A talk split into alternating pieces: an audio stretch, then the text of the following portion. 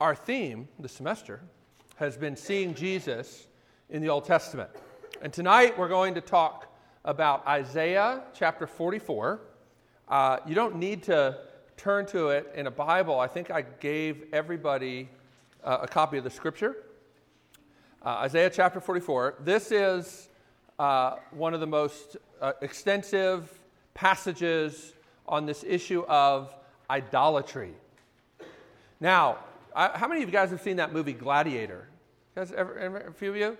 Um, there's this great scene where is it? I forget the guy's name. What's his name? Yeah, Max. Yeah, where basically there's there's a scene where before one of his one of his his battles, he's like got these little little statues, like little idols, and he's sitting there in his in his room, and he like prays down to them and, and bows down to them and prays that they would help him. And I think some people are like, yeah, idolatry, that's like kind of what people in olden times, before they knew better, um, you know, they, they did that. They worshiped the stars and the trees and all that sort of thing. But what the Bible says is that's not just something that afflicts ancient people, it's actually something that is at the root of really all of life and explains so much about the way the world actually is. Because what the Bible has to say about idolatry is that what it means to be human is to be made one who worships. You can't not worship something. Now, people have different ideas about what is the essence of being human. Is it to be one who reasons? Is it to be one who thinks, one who's creative? What the Bible says ultimately behind all of that is that to be human is to be one who was made to worship. And as Romans chapter 1 says, you will worship something. So the issue of idolatry and worship is not just an Old Testament concept, it's in the New Testament as well. Um, and, and, and we're going to look at that tonight. Now, Isaiah 44 to me is one of the, the most beautiful and one of the most extensive passages to get into this. And we're basically going to kind of go through it verse by verse. But a couple concepts, big picture things I want to say by way of introduction. First, you are what you worship, you become what you worship. One of the things that this passage is going to show us is that worship shapes and molds us. And as we sang in that hymn, Hast thou seen him, known him, heard him? Which is really like we could just sing that hymn again and go home and I wouldn't have to preach. Because it really captures the heart of what we're going to talk about tonight. And it's this our hearts are only going to be drawn from lesser treasures as our eyes are opened to see the real beauty and the real treasure that we have in God. Thomas Chalmers, who was a 19th century Scottish Presbyterian pastor and theologian, uh, called this the expulsive power of a new affection. Expulsive power of a new affection. What he means is when a new love comes along, it expels that old love. You might know this as uh, the phenomenon of being on the rebound. If you've ever, you know, had, had a crush on somebody or you've ever, you know, been in love with somebody and then that ends, you really never get over it until a new love comes along. And what Chalmers says and what the Bible says is something is at work in your heart spiritually that's very similar to that. That until a new and more beautiful love comes along, you can't really get past these lesser objects of beauty. The second thing I would say is that when we talk about worship, and we talk about idolatry, we really are talking about a war. And, and, I know, you know, maybe you've heard the term worship war, you know, related to whether we sing hymns or like choruses or modern songs. Uh, I do think actually this talk tonight has relevance to the kinds of songs we sing. I do. But that's not the worship war we're talking about.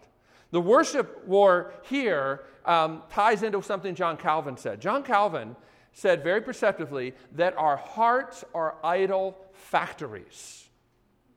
That, that we're always looking to put our hope in things other than God. And you might say, why? And it usually gets down to this we would love to trust things that we feel are more controllable. The problem, of course, is if you put your hope in something you can control, it can't actually have any more power than you do. So there's like this irony. You want to trust something you can control, whether it's your beauty, your charming personality, your skills, your intelligence, your grades, your family background, whatever. You feel like you can control that, and thus it's a more controllable, safe way to live. But then regularly you find that that isn't enough and doesn't actually have any power that would exceed your power. And you bow down to things that have no power and say, Save me.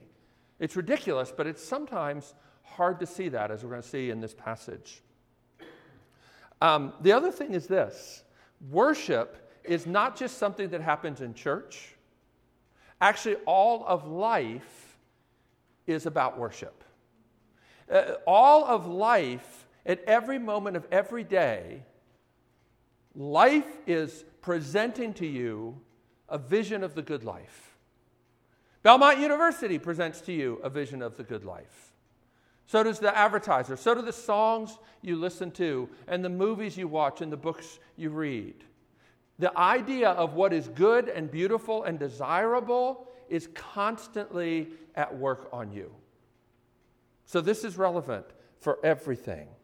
And then finally, worship, worship, coming to worship the true God is about restoring our sanity. Restoring our sanity. Now, let's look at Isaiah 44.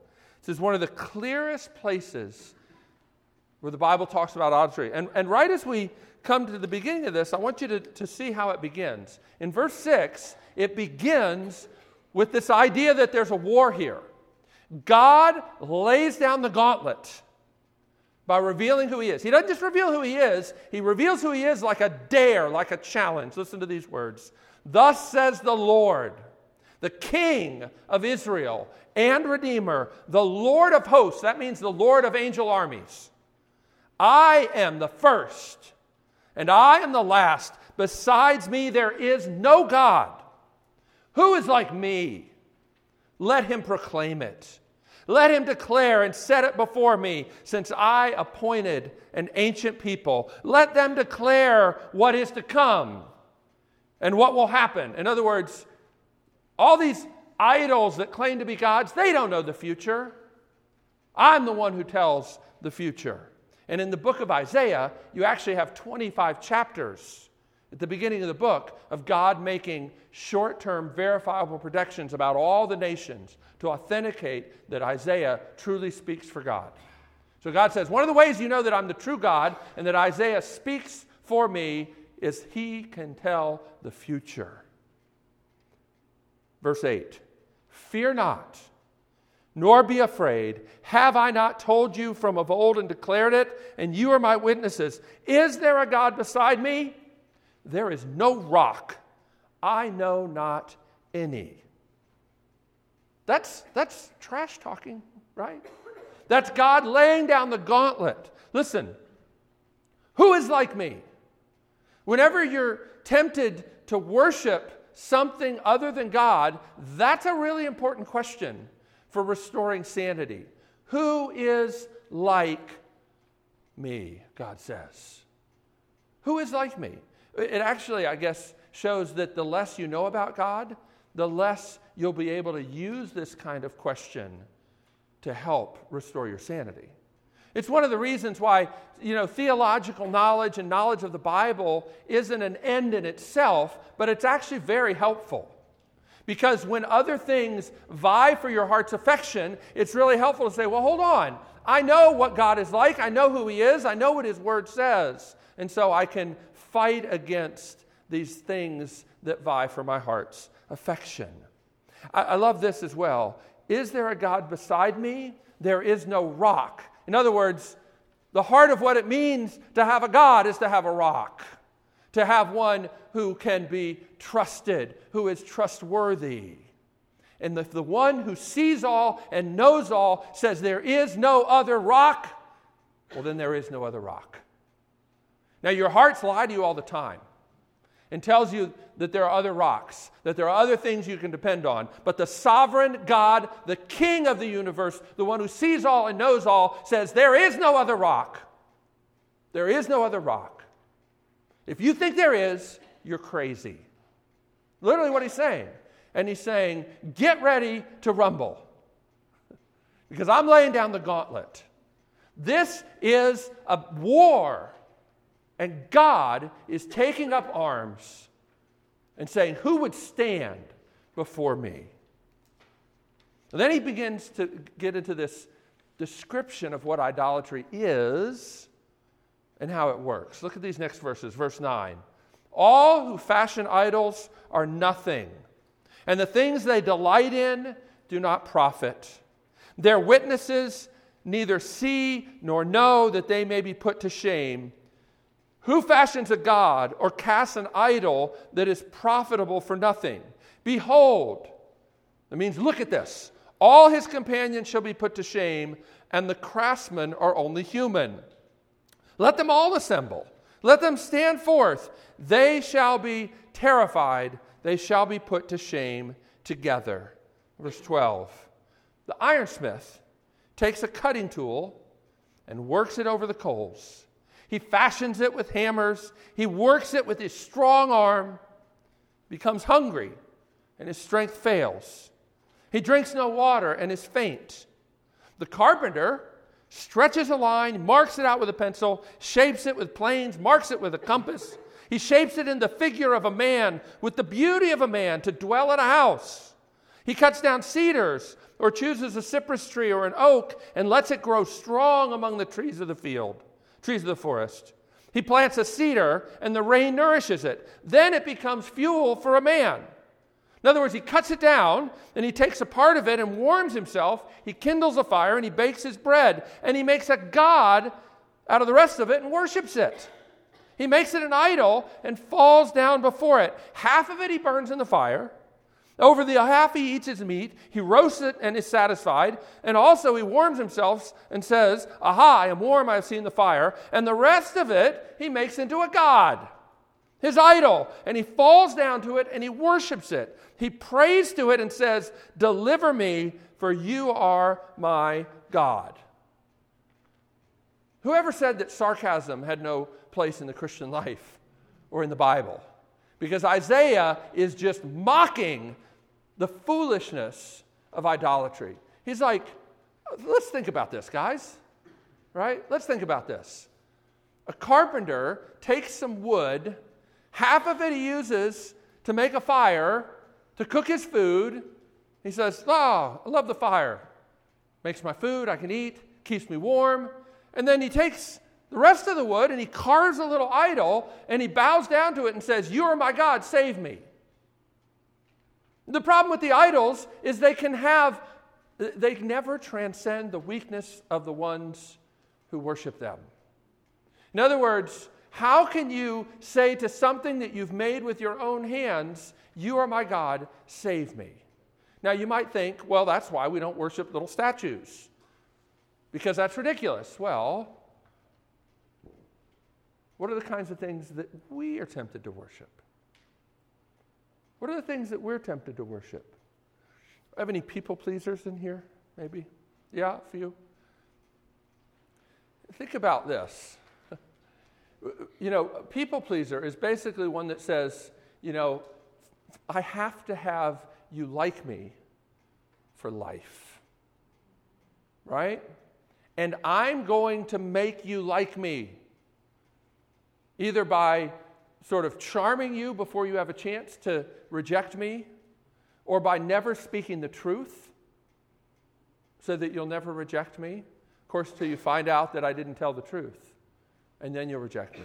And of course, you know, the, the, you know when you put your hope in something that you know is not worthy of that, it makes you actually more vulnerable. Uh, when he talks here about how the one who, like the, the, the guy is working over the, over the anvil and, and making the thing, and then he doesn't drink any water and he gets faint.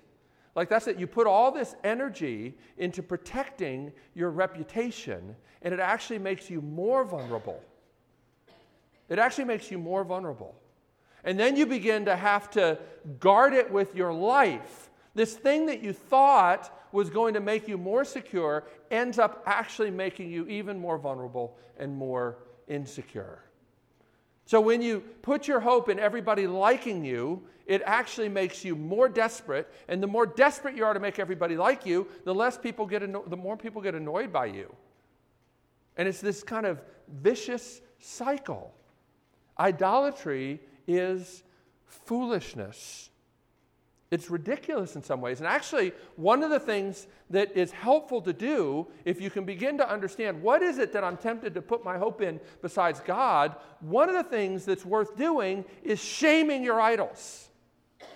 Basically saying, okay, come on, pull back for a sec. Think about this. Let's think about this. I think that my life is dependent on what other people think of me. Other people who might hear something that's not even true, that I don't know they heard, and now they've changed their opinion about me, and I never will know what happened. Is that really a good way to live? You know, in RUF, one of the things that we tell new campus ministers is listen, as long as you're an RUF campus minister, your reputation is in the hands of 18 and 19 year olds who don't really know you. right? So if you're a people pleaser, goodness, that'll just kill you. Or it'll wear you out trying to make sure everybody knows your side of the story. And you just can't control people like that. So it's ridiculous, right? And, and God goes on and talks about the ridiculousness, but I, I love the where he goes next. He talks about the binding and the blinding power of idols. So, verse 18 is interesting. Verse 18 is sort of a double entendre. You're not sure if Isaiah is talking about the idols themselves or the idol worshippers. But I actually think it's both. Listen to what he says They know not, nor do they discern, for he has shut their eyes so that they cannot see, and their hearts so they cannot understand. No one considers, nor is there knowledge or discernment to say, Half of it I burned in the fire I also baked bread on its coals. I roasted meat and have eaten. And shall I make the rest of it an abomination? Shall I fall down before a block of wood? He feeds on ashes. A deluded heart has led him astray, and he cannot deliver himself or say, Is there not a lie in my right hand? Now, now let's, let's pull this apart a little bit here. For they know not. The thing about idols, little statues, is they may have eyes carved into them, but they can't see. They can't see, right? That's obvious if you just step back and think about it. But what I think Isaiah is saying here is not only do the idols themselves not see or not know, but those who worship them are also blinded. They can't see. Their hearts cannot understand. Verse 19 No one considers, nor is there knowledge or discernment to say, This is ridiculous. It's ridiculous. Look at verse 20. He feeds on ashes. A deluded heart has led him astray. Now, the deluded heart means that at, at the core of who you are is worship. And when worship goes astray, it clouds your understanding and it also affects the way you live. So, some people think, you know, the problem with human beings is they believe the wrong things. So, we just need to fix what they believe or what they understand or what they know. So, education is a solution to, to all of our problems. Other people would say, no, the real problem is our feelings. Like maybe we haven't been loved enough, or maybe we feel bad about something and we just need to fix our feelings and not feel bad. Um, other people would say, no, the problem is really we like do the wrong things. Like we mean well and we try and we have good hearts, but we just do bad things sometimes. But what the Bible's teaching us about idolatry is the deluded heart affects what you think, what you feel, and what you do. And the deluded heart actually, actually, well, the, the way Tim Keller puts it, I love this. He says, idols create delusional fields. In, in other words, when you believe a lie, a bunch of other lies start to congregate around the lie. So let's, let's take our people pleasing um, example. If you believe the lie that I have to have people like me for life to have meaning or to life to be worth living, that's a lie, okay? But, but what else happens? You begin to say, if this person rejects me, I don't know if I can live. That's, that's an extra lie. Or if people knew who I really was, who I really am, then I, I would never have any friends. That's probably a lie too. But it's a lie that seems more reasonable in light of the first lie. And it just kind of multiplies that way. Not only that, what do you think it's like to feed on ashes? Doesn't seem very filling to me, does it? Isn't that a, a really, a, it's a great image. Worshipping lies, worshiping idols is like feeding on ashes. And the thing is, if you're feeding on ashes, you're probably going to keep having to eat more and more and more and never be satisfied. The thing about idols is, the more you put your hope and trust in them, the more they require, and the more and more they require. And it's this vicious cycle. He can't deliver himself, verse 20 says, or say, Is there not a lie in my right hand? In, in the Bible, the right hand is, is, a, is a particular image. Do you know what it's an image for? It's an image for strength. So, so what Isaiah is saying is, you can't say that the thing that you think makes you strong is a lie. And I think there's a couple ways to think about this. The first point out of this is that we make idols out of our strengths and out of God's good gifts.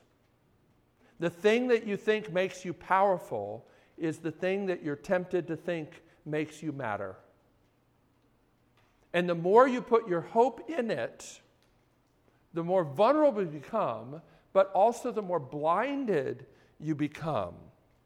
You can't deliver yourself or say, Is not this thing in my right hand a lie? Here's what it means psychologically, you can't let go of your strength until you're convinced that you don't need it. You can't, you can't cut the ground out from underneath yourself. But when God throws down a life rope, you can look up, like we talked about last week. So you can't save yourself because you can't let go of the think the thing that you think is saving your life unless you realize that God has already given you what you think you need to get from your idol. And that leads us to this next section, which is this the gospel is God to the rescue.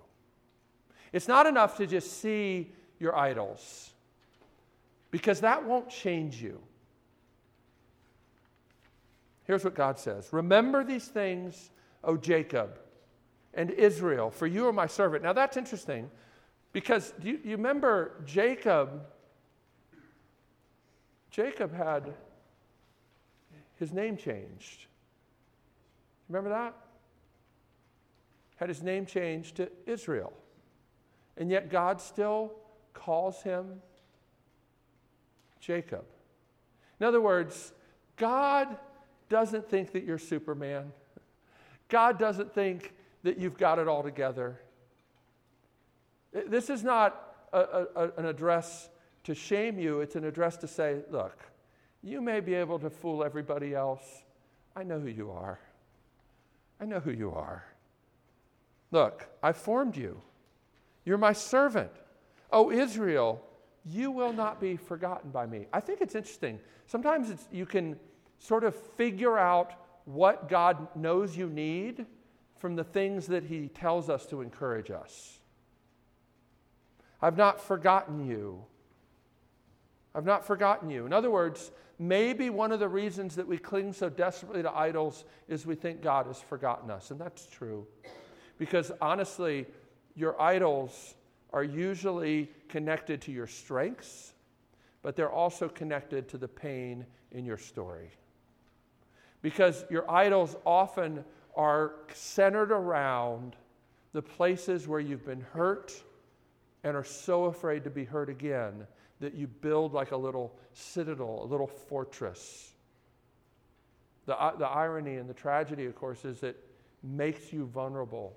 And when your idol is threatened, you actually overreact. It's one of the ways you can kind of figure out what your idols are when your reaction to something is out of proportion. In other words, okay, this person didn't really didn't seem so impressed with me. Oh well, there's other people, you know. I don't have to have everybody like me. If you're not able to say that, if you're like, this person didn't like me and I just can't, can't get over that. Like, I can't sleep. I'm just like, what can I do? Like, that's an out of proportion reaction that may be a clue as to this kind of thing that you feel like you have to have for life. And God says, you don't need it because you have me. Remember, remember. Remember means God has given you what you need and you've forgotten. In other words, idolatry is connected to gospel amnesia. Uh, Martin Luther said one time that before you break any of the Ten Commandments, you first break the first commandment. The, what's the first commandment? I am the Lord your God. You shall have no other gods before me. And, and what Luther says is before you murder someone in your heart, you first believe that God is not big enough or good enough to take care of you and to protect you and to be your champion. And so you need to take matters into your own hands. Before you covet and say, I need this thing that my neighbor has, you first believe that God is less than he is. You believe that he doesn't care or he can't provide. And so I have to do it myself. So, how does God do battle against our idolatry? He says, Remember who I actually am. Because there are certain patterns, certain places that you regularly forget who I am and feel this desperate need to find something more reliable and more beautiful than God. So he calls us to remember. But it goes on, he says, verse 22 I have blotted your transgressions like a cloud and your sins like mist. Return to me, for I have redeemed you. That's an incredible verse. And it turns upside down the way most people understand Christianity.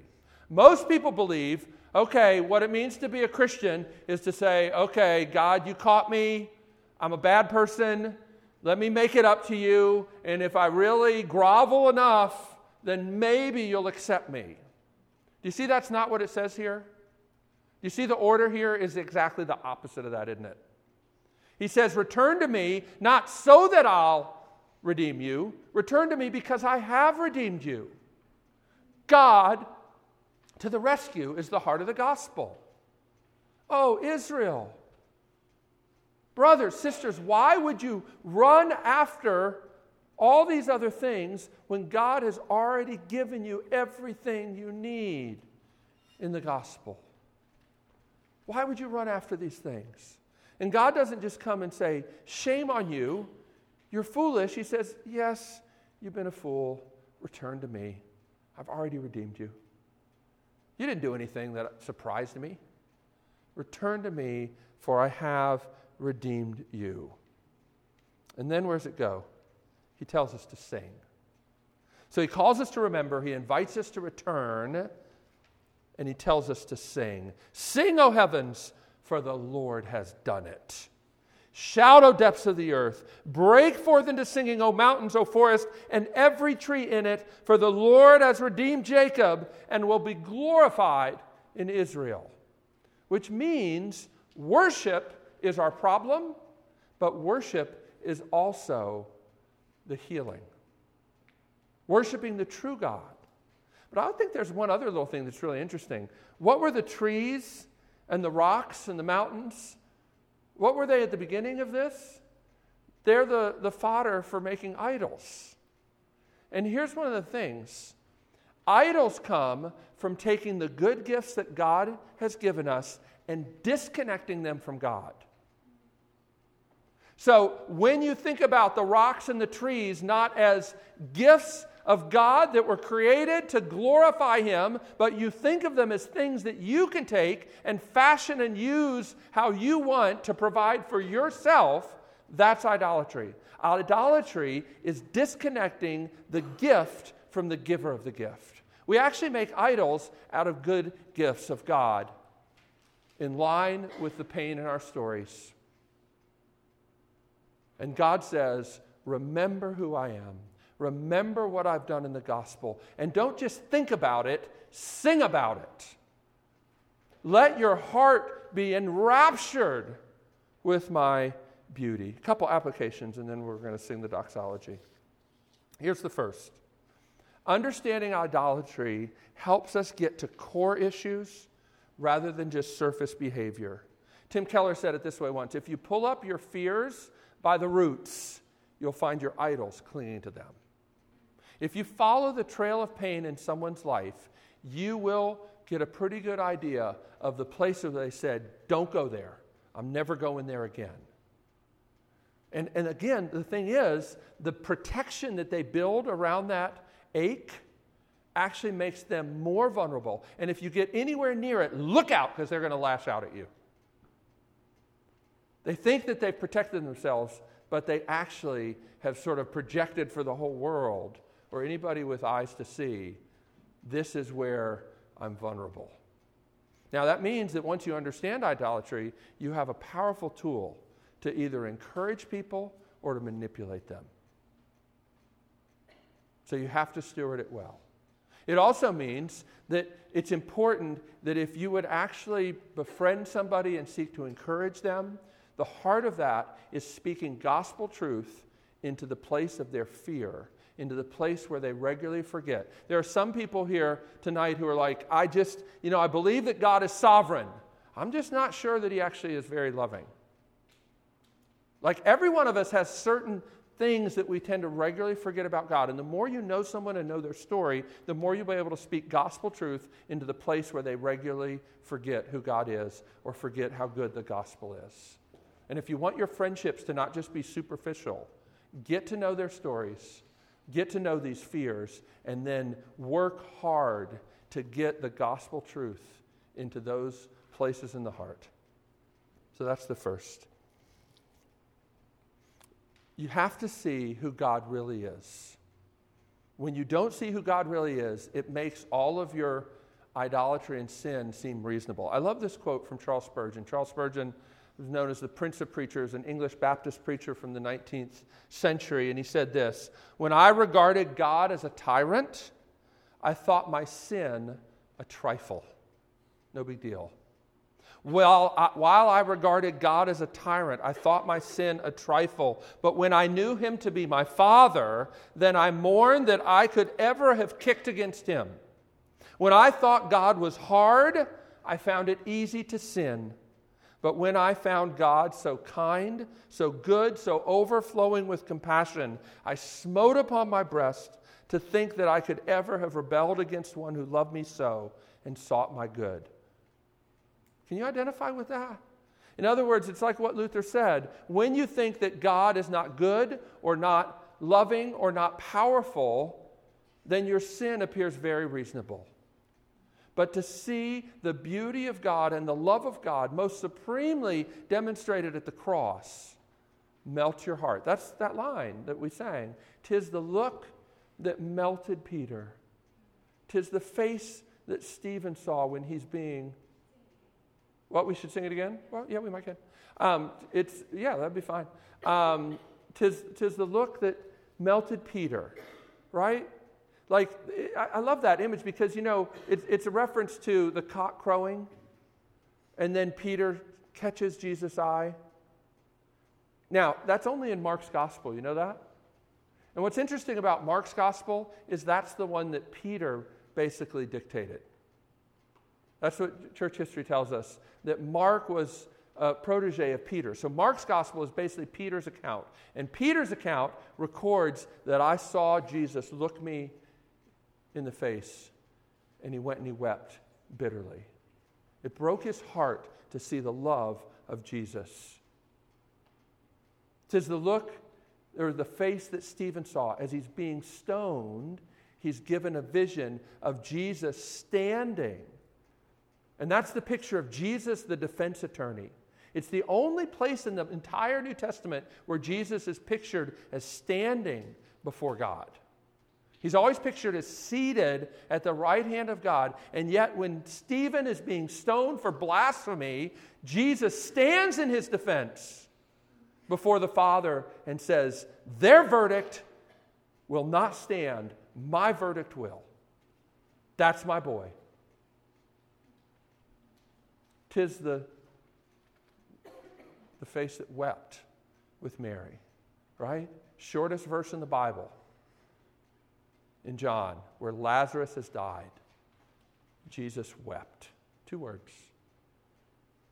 Two of the most important words in the Bible. Jesus wept even though he knows he's about to raise Lazarus from the dead, because Jesus is never distant from suffering. Right? Seeing who he is melts your heart. Melts your heart. The gospel is God to the rescue.